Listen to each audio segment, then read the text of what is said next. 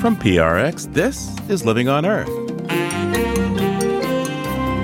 I'm Steve Curwood. A Texas woman brought a giant plastics company to justice with the help of whistleblowers. If there has been a spill, you don't hear it from industry, you hear it from the workers. And I would get calls at midnight, I would get calls wanting to meet in parking lots, wanting to meet in alleys I've become quite good at being a private detective, actually. Also, in honor of Mother's Day, we take a look at animal mothers. When you see a bear and these moms playing with their cubs, and these cubs look like they can be quite annoying. They're, you know, pawing at the mom and she's trying to nap. The amount of tolerance and love that exists for their babies is something that I think every mother can relate to. That and more this week on Living on Earth. Stick around.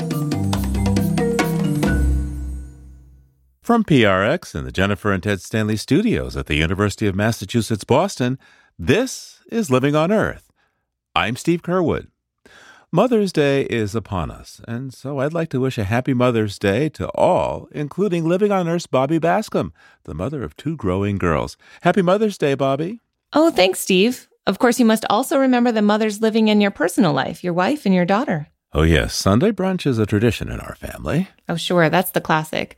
Um, of course, you can't go wrong with flowers as well. Yeah, and I can even pick them now. Oh, I love that. But, you know, I've been thinking a bit about animal mothers and strategies they've evolved for dealing with the challenges of motherhood, you know, without the benefits of medicine and school, things that human mothers rely on.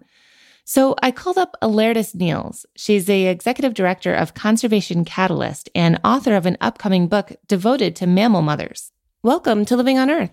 Thank you so much for having me. Well, what is it about animal mothers that drives them to protect their children so fiercely? I mean, the classic thing, you know, probably everyone has heard of is that you don't want to mess with a mama bear, for instance. So typically, animals that have really long gestation, longer periods of maternal care, those are the animals that are the fiercest mothers. So they will do kind of everything in their power, including put their own lives at risk to protect their young and animals like bears that you know might invest years in their cubs are an excellent example of that even animals that we don't think of as being very maternal um, animals like crocodiles are actually fantastic mothers and so when I worked on crocodiles, these moms would ferociously guard their nest, ferociously. You don't want to mess with a mama crocodile. Like, you know, most crocodiles, when they see people, will just absolutely go the other direction. A mother crocodile is the exception. Like, she will charge you, she will come right after you, particularly if you're near her nest. And so she'll defend that nest. And then when those babies start hatching, they start making these really sweet little chirping noise. And she'll go and she'll actually help undig the nest and very, very gently open those eggs sometimes if the baby's stuck, and then put them in her mouth and carry them down to the water because that's mm-hmm. a period where there's a lot of potential predation, you know, where those babies are very vulnerable. And she'll stay and guard those babies. And in cases now, it's been documented where she'll actually make kills and hold the meat in her mouth and let the babies, you know, feed off of it. So I think the more we learn, the more we start to understand that so many animals are just incredible mothers. Now, you've spent a lot of your career studying big cats, largely in Namibia. What have you observed between mothers and their cubs there? Yeah, so big cats are just such spectacular moms. Not only because, I mean, their lives are just so difficult. I mean, if you imagine, you know, a big cat is really always operating on the margins. And so there are, you know, no grocery stores and there are no food reserves. If a cat doesn't make a kill, it doesn't eat. And if it doesn't eat, it doesn't live. And so you can just imagine these big cats that are out on this landscape and they're pregnant and very pregnant, but still at the same time, they have to, with this, you know, giant, cumbersome, engorged uterus, still go out there and take down you know an impala or you know these animals that are are quite formidable and, and really difficult. And if they don't do that they don't survive. And then immediately after she gives birth she has to feed those young and that's very energetically expensive. And so then at the same time right after she's gone through and given birth then she has to go back out and make a kill again and continue doing that if she's going to successfully raise those cubs. And something that I find so fascinating, you know, when mammal instincts or when animal instincts conflict with one another. And so in some cases, that motherhood instinct just so completely overrides the survival instinct or you know that motherhood instinct is so strong that animals will actually adopt other species hmm. um, and so there's these you know rare examples of a leopard mother that will adopt a baby baboon and so it's picking up on those you know probably the cues of this you know baby crying and any mother can relate to this when you hear a baby crying anywhere. You're just hardwired to respond to that. Possibly pheromones that that baby has as well. And, you know, this mother leopard, I mean, leopards eat baboons. You know, they're considered to be enemies in a lot of situations, but yet will carry around and care for a baby baboon. Hmm. And, you know, in cases of lions, um, doing the same thing with antelope, where, you know, they will find baby antelope and instead of eating them, will take care of them and actually protect them from other lions. And so, you know, I think that motherhood instinct, that motherhood drive is is so strong that, you know, it can absolutely override everything else. Wow. It's just really amazing. I mean, that is amazing. You think of a young antelope as easy pickings for a lion. That's, you know, the first thing they would go for the young, the old, the infirm it's amazing to think that the drive to motherhood can override, you know, the instinct to hunt and to feed yourself. Yeah, precisely. And in one of these examples, it was a mother lion who who lost her cubs and, mm. you know, mm.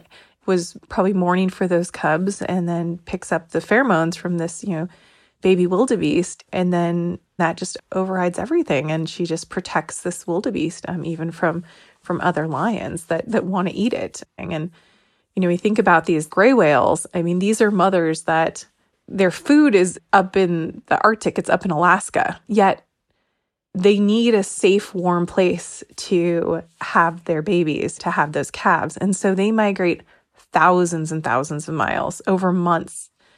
And the entire time, you know, with this giant calf in their uterus to get to these warm, safe bays in Baja. And the entire time they're fasting. So not only is she you know, growing this baby, but then she has to give birth to this baby, and then she has to lactate and feed this baby. And the entire time, she's not eating herself.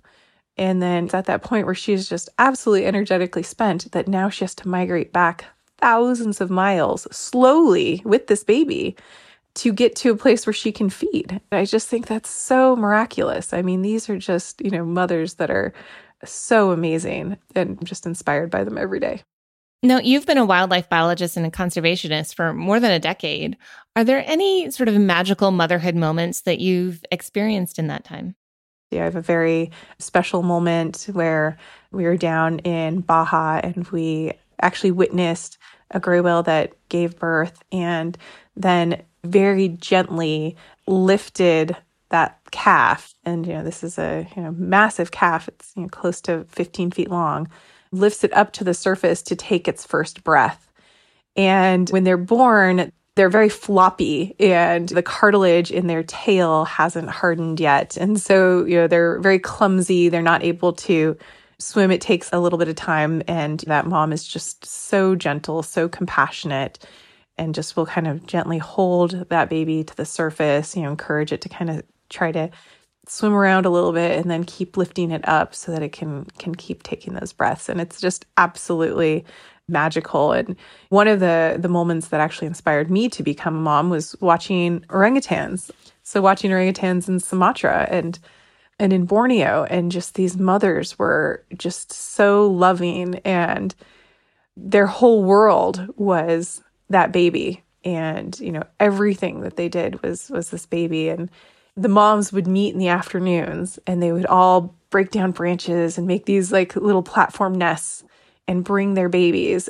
And the babies would play together and the moms would kind of rest and they would take turns looking after the babies so that the moms could each kind of get a nap. Um, And, you know, it was just so lovely and so beautiful. And that was the moment I decided that, you know, I wanted to become a mom. Um, it was, was watching that and feeling like I wanted to experience that. Absolutely. Aletris Neils is the executive director of Conservation Catalyst. Aletris, thank you so much for your time today and happy Mother's Day. Thank you so much for having me. I've really enjoyed it.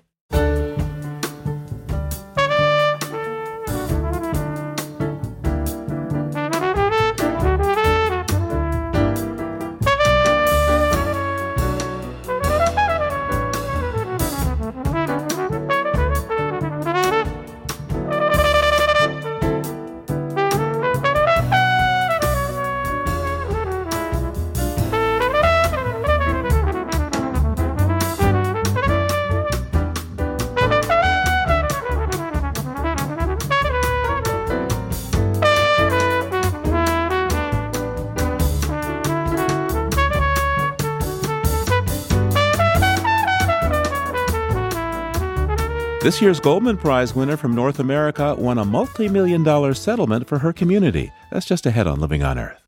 We'd like to tell you about one of our sponsors, Hold On Bags. Plastic. It's everywhere we look, and not enough is being done about it. 100 billion plastic bags are used and then thrown away every year. That plastic bag you see in the gutter, or floating in a stream, or washed up on the beach, multiply that by 100 billion. Yikes, right? But there's a better way, and it can start with a better bag. Hold on trash and kitchen bags are heavy duty, plant based, non toxic, and 100% home compostable, which means they break down in weeks, not decades, without filling up our landfills or polluting our oceans. To shop plant based bags and replace single use plastics all over your home, visit holdonbags.com slash earth or enter earth at checkout to save 20% on your order. Sustainability has never been more simple. That's H-O-L-D-O-N bags.com slash earth or enter earth to receive 20% off your order. Small things can lead to lasting change if we stop and say, hold on. We wanted to tell you about one of our sponsors, you. Support from our listeners is key to helping us continue providing detailed environmental news and analysis. Go to loe.org and click donate to learn more. And thank you.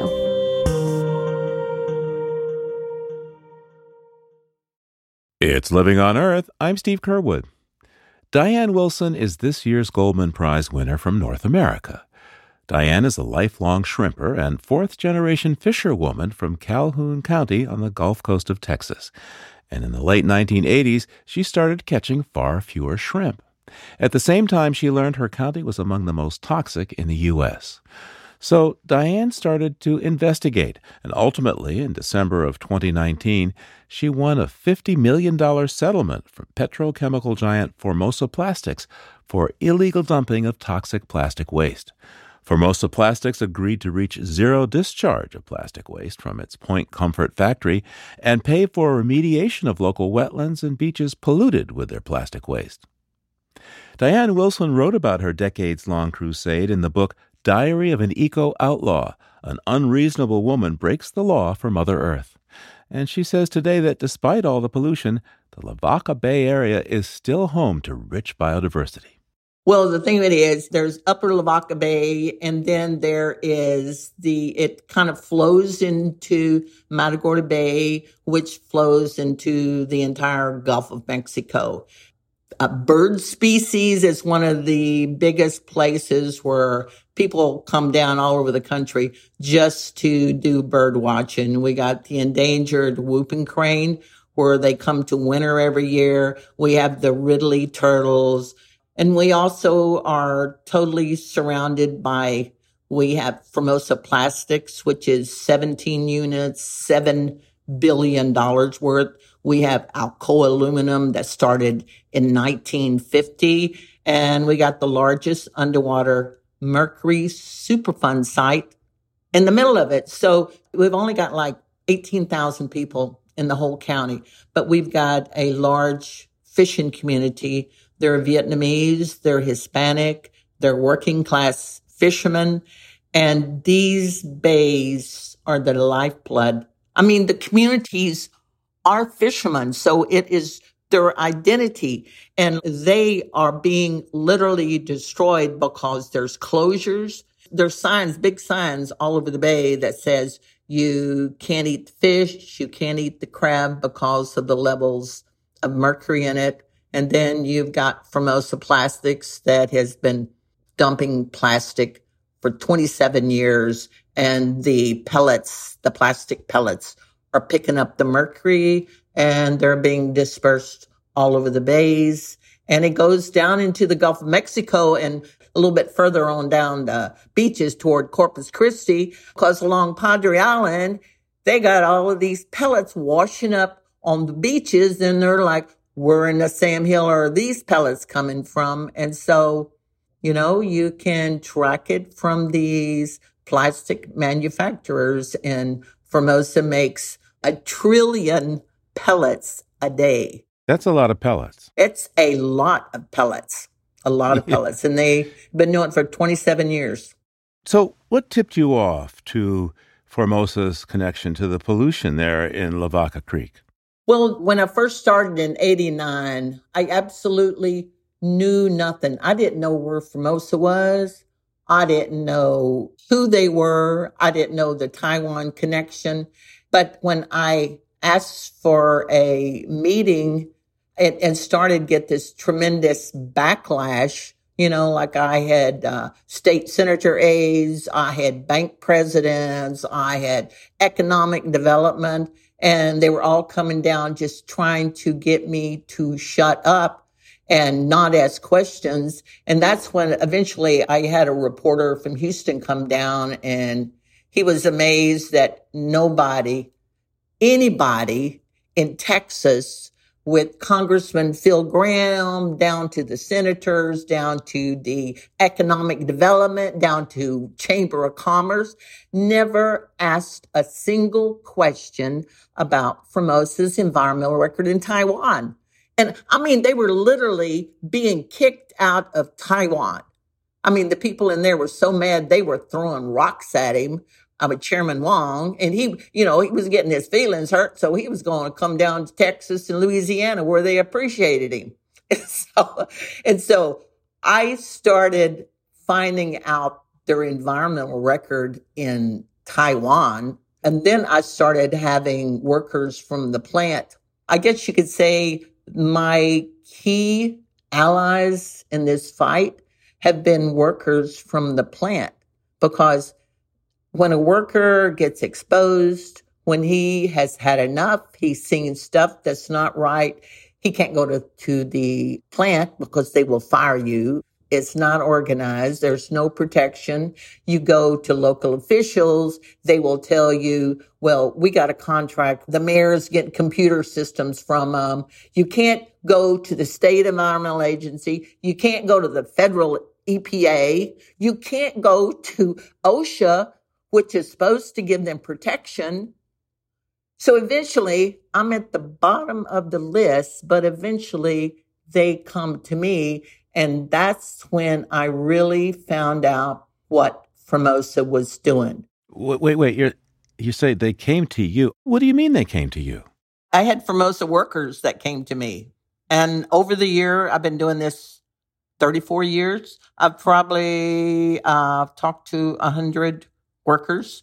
They were either exposed, they were sick, they were saw something that really outraged them and uh, they had had enough. And, you know, and some of it's been like shift supervisors, been there 25 years. It's been in wastewater. I have had upper management come to me.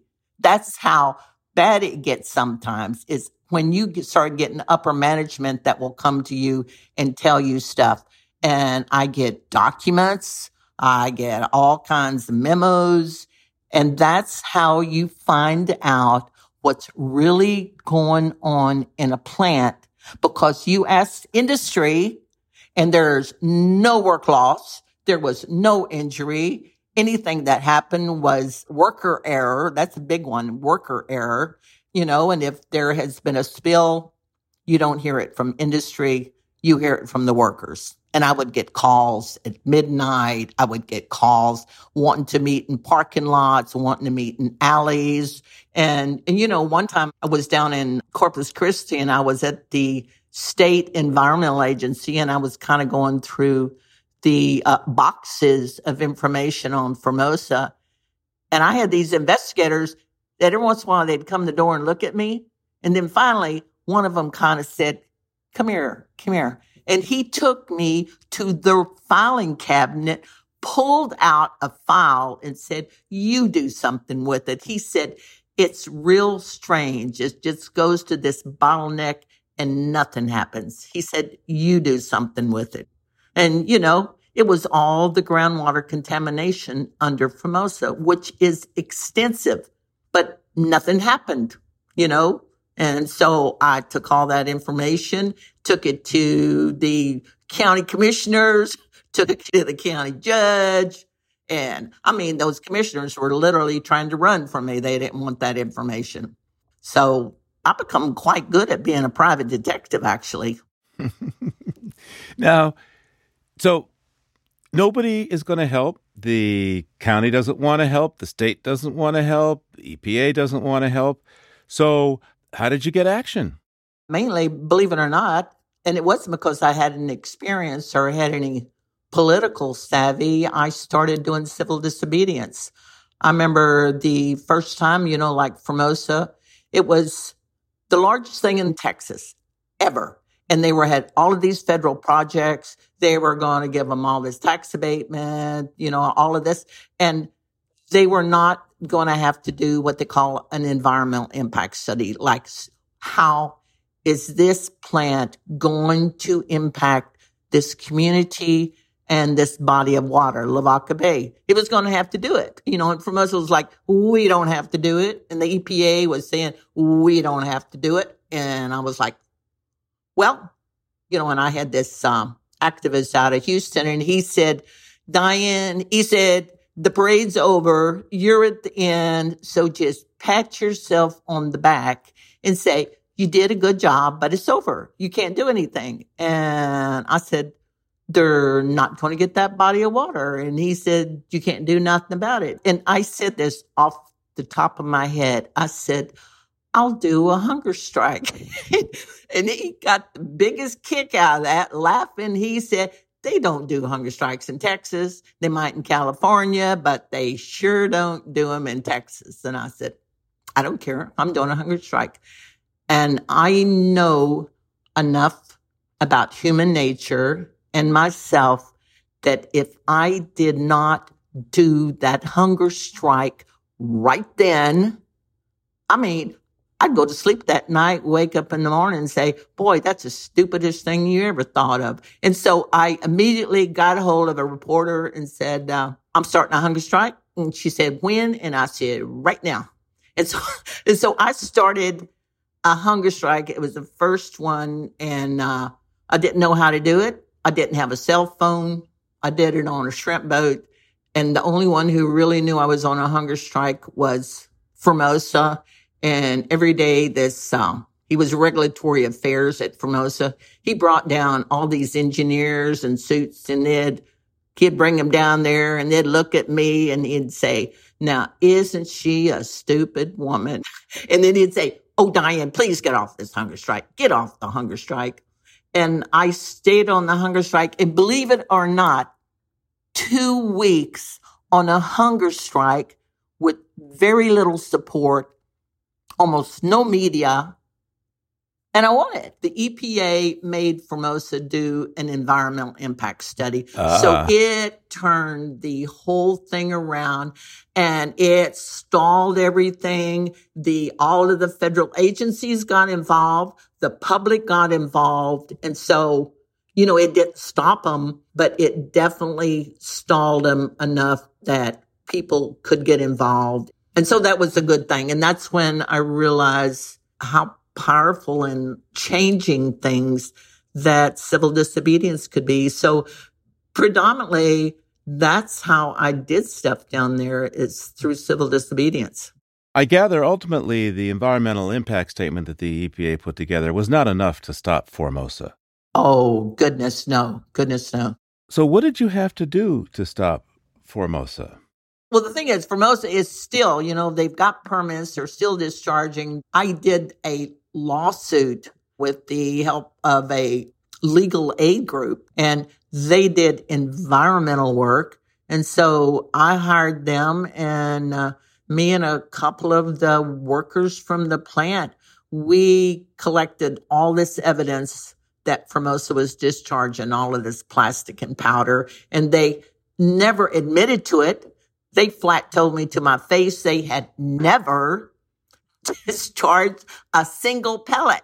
I mean, I mean, bald face lie.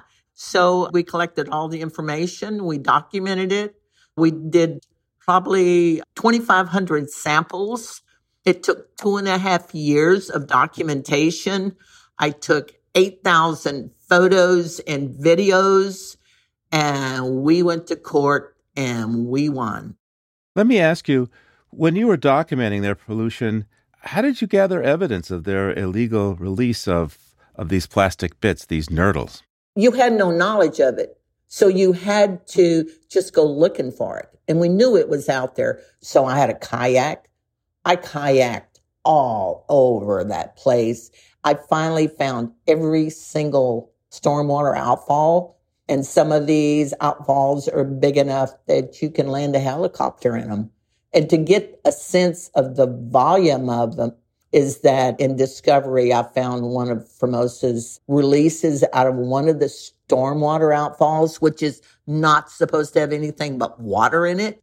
And they had released 167,000 pounds of pellets in one day at one outfall. And Formosa has been doing this for 27 years.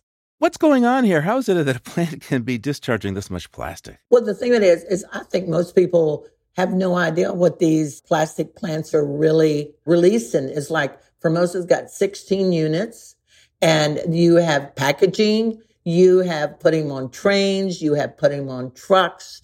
And almost at every point in that process, they're losing thousands of pounds of plastic. And then you have the powder. I mean, the PVC powder, the polypropylene, the polyethylene. And, uh, I know I had a worker that was on the SPVC, specialized PVC powder, and it was a five story building. And he sent me photos from inside and it looked like a blizzard and powder went all the way up to the fifth story. It was open. It was in the fields. It's, it's everywhere. It was everywhere. They lose it everywhere. Mm. How are the cancer rates? Oh my God. There was so much concern about the workers in the vinyl units, which is around the plastic of brain cancer. They were even scared to go to the doctors because they thought they had brain cancer. It was so much of a concern that even the management got wind of it. And so they sent out a memo and they're like, to all the vinyl chloride workers who are concerned about brain cancer from the vinyl chloride exposure. And they were sending down a doctor. And so they presented the vinyl workers with a study that was by the American Chemical Council and the Vinyl Institute. And it said there is no harm in vinyl chloride exposure to brain cancer. And as you guys just do not worry about it. But it's rampant cancers. Like all of these guys have got, you know, all the ones that I work with, all of them are sick and got neurological damage to their legs and their arms. And it's a very sad state of affair. That's a big problem on the vinyl chloride exposure and the EDC and the benzene and all of that is rampant. Formosa Plastics has been trying to put up a plant in Louisiana. Oh, that's true. That's true. Local folks have been pushing back against that, and Formosa right now is on the negative side of various rulings. Any advice to the communities that are fighting Formosa there? Yeah, I, I would tell them the one thing, you know, I've been doing this 34 years, and the one thing I regret was that I did not try harder to stop them completely. They have no idea how it will change their community. Like the community of Point Comfort, where Formosa is at.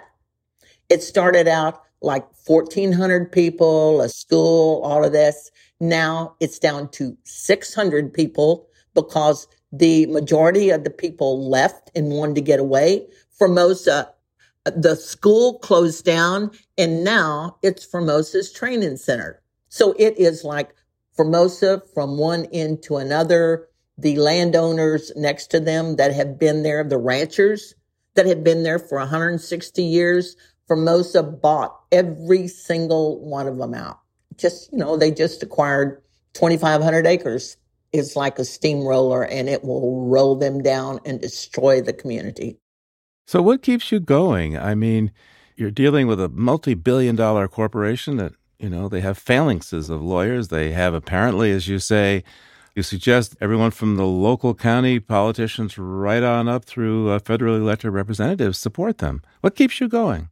I'm a fourth generation fisherwoman. My family's been here around 130 years. I've been on a boat, the back deck of a boat since I was eight years old. And I would say I have bonded with that bay. When I was real little and I would go down the bay to see my dad come in and bring in the shrimp and all the boats and all of that, it's like I literally could see this old woman down there and she was always glad to see me and she this personality that she had you know and and i remember maybe a few years later then i realized is that a woman was the water i literally could see her so the water to me is real. It's alive. It has value. It's family. And it's like, I will not let them get that bay. I will not do it. I can't. I can't. It's, it's probably the best part of myself. Wow. I want to thank you, Diane Wilson, winner of the North American Goldman Prize of 2023. Thank you very much. I appreciate it very much.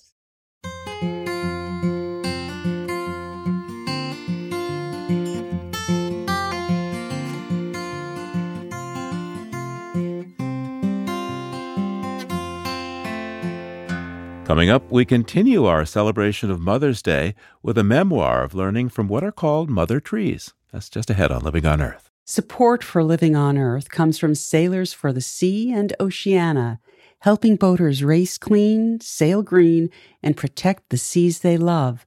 More information at sailorsforthesea.org. Support from our listeners is key to helping us continue providing detailed environmental news and analysis. Go to loe.org and click donate to learn more. It's Living on Earth. I'm Steve Curwood. And on the line now from Atlanta is Living on Earth contributor Peter Dykstra with a look beyond the headlines for us. Hi there, Peter. How you doing and what you got for us? Hi, Steve got a story that sounds like political and ecological good news out of Brazil. Brazil has been whipsawed on environmental policy as much as any nation in recent years, except maybe for the United States. And when President Jair Bolsonaro, also known as the Brazilian Donald Trump, was voted out, his rival, Luiz Inácio Lula da Silva was voted back in. Lula established recently six new indigenous reserves in the Amazon, a million and a half acres. It's a lot of area, bigger than some American states. There'll be no mining there and big restrictions on both logging and agriculture, the things that have begun to completely obliterate the greatest rainforest in the world. Yeah, and under Bolsonaro, there was a huge increase in deforestation, paying no attention to the fact that this forest helps us uh, mitigate climate change by sequestering carbon and such. Climate change and overall biodiversity, there is no place in the world like the Amazon, and Lula da Silva is positioned to be its political savior as well as the indigenous tribes that live there will be, as has been the case for thousands of years, the custodians and keepers of these ecologically valuable areas. Right, Peter. They certainly have the knowledge. Hey, what else do you have for us today? We have another area where the knowledge has not so much been respected. You know, Yosemite, like all national parks, came into being, and all of a sudden, the government was in charge of land management. And in the case of Yosemite, back in 1890, that meant in many areas that neighboring tribes were no longer in charge.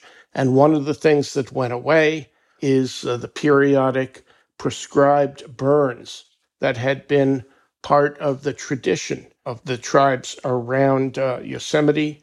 And when they went away, gradually big wildfires became more common. There was a huge wildfire in July, and it destroyed not only homes, but destroyed a whole lot of forested areas that were no longer protected by the traditional ways of protecting land and preventing fires. But we know that the native folks who had lived there, presumably for thousands of years, had it all managed with small prescribed burning from time to time. Thousands of years of knowledge put up against a little bit of knowledge and a lot of power all of a suddenly by the government. Native knowledge wins out every time, except when it's not allowed to prevail. And that's been the case near Yosemite. So let's take a look now at uh, your history books and tell me what you see. I see Bartholomew Gosnold back on May 15th, 1602, not one of your more famous European based explorers of North America, but in his own right, he was a big deal, even though he wasn't really an explorer per se. Bartholomew Gosnold was more of an attorney for explorers, but in 1602, he took a ship called the Concord into Provincetown Harbor at the tip of Cape Cod, and they had caught what he called a great store of cod and that named that peninsula Cape Cod. Gosnold also named Martha's Vineyard, and a few years later, he was the explorer's lawyer in the exploration and founding and colonization of Jamestown in Virginia. The same year that they got there, Bartholomew Gosnold died fulfilling the wishes of many people about many other lawyers throughout the centuries, but he did leave his mark both in New England and in Virginia. And uh, even today, just off of Martha's Vineyards, a little island called Gosnold. Well, thanks, Peter. Peter Dykstra is a contributor to Living on Earth. Uh, we'll talk to you again real soon. All right, Steve. Thanks a lot, and we'll talk to you soon. And there's more on these stories on the Living on Earth webpage. That's loe.org.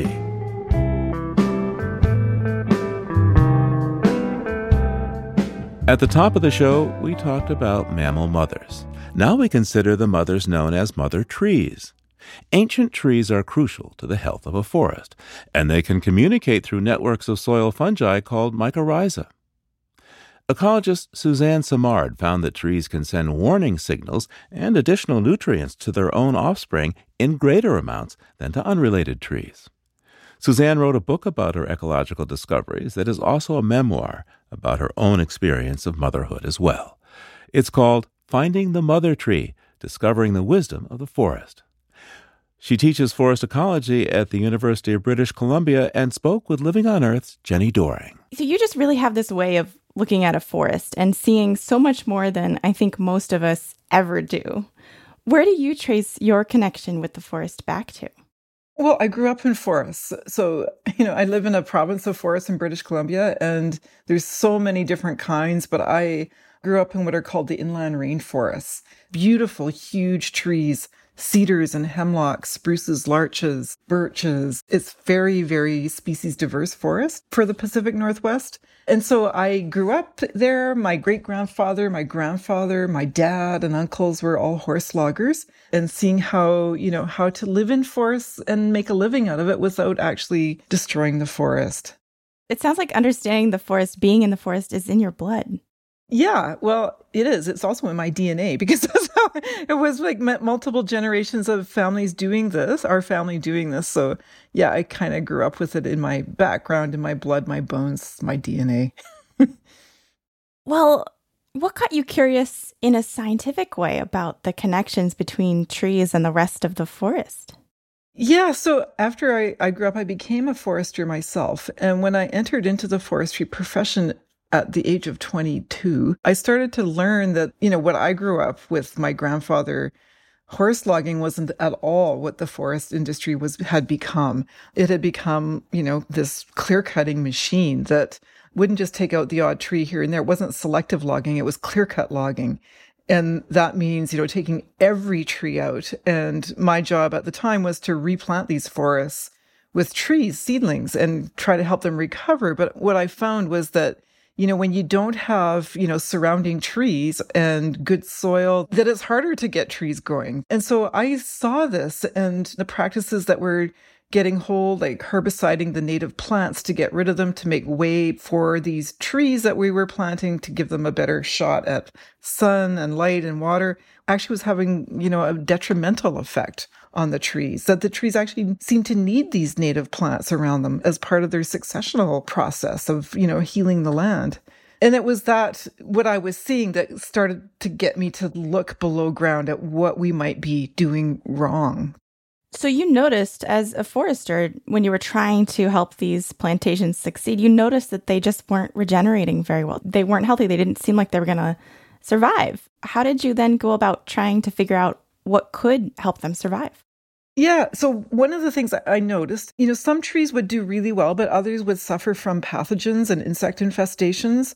And especially a root pathogen was infecting a lot of the Douglas firs and it would spread from fir to fir to fir and affect the whole plantation. And so I thought, well, if it's a root pathogen, I need to look below ground at what's going on here.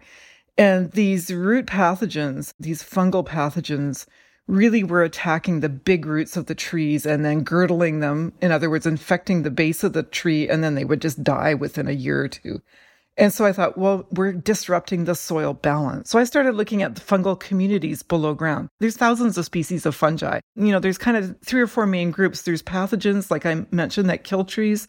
There's saprotrophs, which decay stuff. And there's mycorrhizal fungi, which are helper fungi, which, by the way, mycorrhiza literally means fungus root. It's a relationship, a symbiotic mutualistic relationship between trees and fungi, where the tree provides photosynthate or carbon energy to the fungus. The fungus then uses that energy to grow mycelium through the soil. And as it does that, it kind of coats all the particles and soil pores and draws out the nutrients and delivers it back to the plant or the tree in exchange for this photosynthate. So they both are benefiting from this. And I learned in my research that these fungi can actually connect trees together. They can connect trees of the same species. They can even connect trees of different species. And I found out that in my research that paper birch, which was a target of these herbicide treatments because it's shading the fir. It's a competitor. Yeah, as a competitor, that it actually was connected to Douglas fir and delivering carbon to Douglas fir, which, you know, we hadn't thought of that before. And that kind of changed the equation then. Like it's not just a competitor, it's actually also a collaborator at the same time. What could your discovery of how carbon moves between trees with the help of fungi mean for our climate change efforts? Lots and lots. So, for one, forests cover a third of our terrestrial land base. They contain about 80% of our terrestrial carbon. And so they're hugely important in the carbon budget. And of course, we know carbon is sort of, you know, a key indicator of climate change. And so forests are important in this. Anything that happens to forests affects the global carbon budget. And we are affecting our forests every single day. What my research shows is that keeping these old forests, these old trees, the mother trees, which are sort of the linchpins or the nucleus of the recovery of forests from any kind of disturbance, whether it's fire or logging or insect infestations. These old trees are essential in the recovery of the forest, in the regeneration of the forest. But they're also really important because these old forests, especially old growth forests, which are, you know, basically the most aged forests, they store so much carbon in the soil, in their trunks, and they're also rich in biodiversity. The fungi in the soil they support, the lichens in their crowns, the birds that use them, and the animals, so on. These old forests are hubs of biodiversity, but we're logging them at this incredible rate right now. In where I live in British Columbia, we really only have 3% of our valley bottom huge old growth forests left. And this isn't just happening in British Columbia, it's happening around the world. The other thing that my research shows is that if we're going to log, which we're going to continue to do, but we can focus our logging in areas where it's not so impactful on biodiversity and carbon budgets, but where we do it, to leave the old trees behind. You know, don't just take them because that is, you know, historically that's what we've done. We we high grade the biggest trees, but it turns out they're the most important trees in the recovery of the ecosystem. So the harvesting shouldn't be clear cut harvesting like we're practicing worldwide now. It should be selective harvesting. It should be leaving these old trees behind to facilitate the recovery of the forest. So you write that these fungi that connect trees in a forest might be able to evolve and adapt much faster to a changing climate and help the trees adapt too. So, how could that work? Yeah, that's a great question. Um, so, you know, trees, of course, they're the foundation of the forest. They're photosynthetic. They're what links carbon in the sky to carbon in the soil. They convert light energy to chemical energy and drive all of our cycles. So, whatever happens to trees happens to all of us. And so, really, to keep the biosphere in balance, we need to maintain forest cover across the globe. And we're losing it really quickly, you know, not just because of logging, but wildfire and insect infestations that are driven by climate change. And so trees are not going to be able to migrate or adapt as quickly as they need to to keep up with the velocity at which climate is changing. So what is their other choice? Well, a lot of them are going to die and we're seeing that. And yet, you know, because, you know, evolution in trees takes so long, but evolution in fungi doesn't take as long. Fungi have a shorter lifespan, right? They reproduce within a year. They can mutate and be different from one year to the next. And so they can actually serve as an interface between the rapidly changing climate and the more slowly changing trees. And so the one way that we can sort of capture that adaptation or adaptability of the fungi is to make sure that trees have their appropriate microbiome, which is the fungi, the bacteria that have short lifespans, short life cycles, are healthy in the soil. And that can help the trees survive and possibly migrate a little bit further. The other thing that we need to do though is we need to assist the migration of trees and the fungi to keep up with the velocity of climate change to make sure that in the new environments that they're in that they're able to cope as best as they possibly can. Your book Finding the Mother Tree is also a memoir. How does your quest to understand mother trees resonate with your own experience of motherhood? That's a great question. Um, so I wrote the book because I wanted the science to get out, but I also wanted to show that science is it's such a personal journey, right? It's it's not something to be distrusted. It comes from us. It comes from our hearts. It comes from our curiosity to make sense of our world. And, you know, the work that I did was a reflection of my life. And so I started, the questions that I asked came from my experiences in the forest, but also as a mother myself. And I found that the trees told me about motherhood and I informed my research about looking at motherhood in forests or the role of nurturing in forests because I was going through that myself and the role of, for example, sickness as well. I had breast cancer and I wanted to understand what if an old tree is sick and dying? What happens? Like, is there a connection with their kin, their, their children? And can that inform how I'm going to respond to this? And so actually, when I got breast cancer, I set up a series of experiments with my graduate students saying, what if a mother tree is sick? What if she's injured? What if a mother tree is dying? And we found that these dying mother trees would actually send warning signals to her own kin, more so than strangers, as well as provide more carbon energy to those kin seedlings so that they could grow bigger networks and grow healthier and stronger. And that sort of was a way of, of those trees of passing on their life energy into the, the next generations. It's very Darwinian in a way. It's survival of the fittest. Honestly, I don't think I would have asked those questions if I hadn't gone through this experience myself. The trees have taught me so much. And of course, when I learned this, I was already, you know, passing things on to my kids in case I didn't make it. And then I did make it, but I learned a lot about about the importance of of where to put your energy when the stakes are really high. Before you go, Suzanne, what you've been able to uncover in the forest is really profound, these deep connections between all the species in the forest. You say that we don't have to be a forestry scientist to deepen our own connections with the natural world. So, how can we try this at home? Yeah, I mean, there's so many things you can do. So, I mean, the first thing is just being reconnected with your trees, your plants, what you have around you. Most of us have access to some kind of natural plant community. And just being with them helps you to reconnect. And when you get that connection back, then you'll fight for the forest.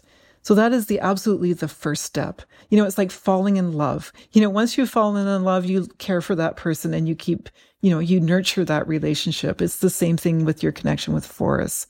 And then from there, the actions you can take, of course, you know, you can make choices like don't buy, you know, furniture that's from a tropical tree that's endangered. Try to reduce your consumption of cardboard and toilet paper and paper products.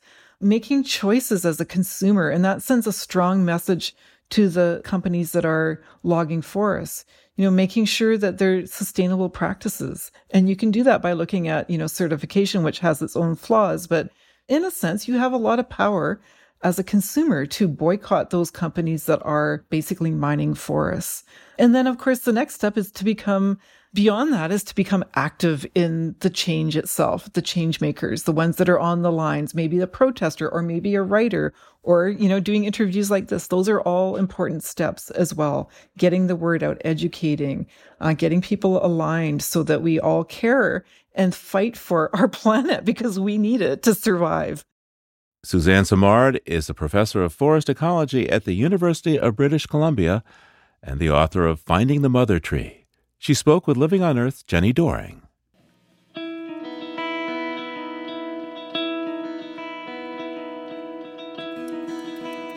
Living on Earth is produced by the World Media Foundation.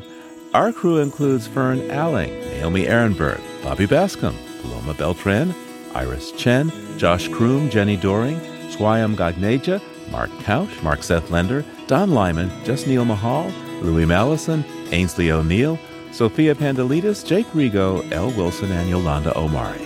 Tom Tiger engineered our show.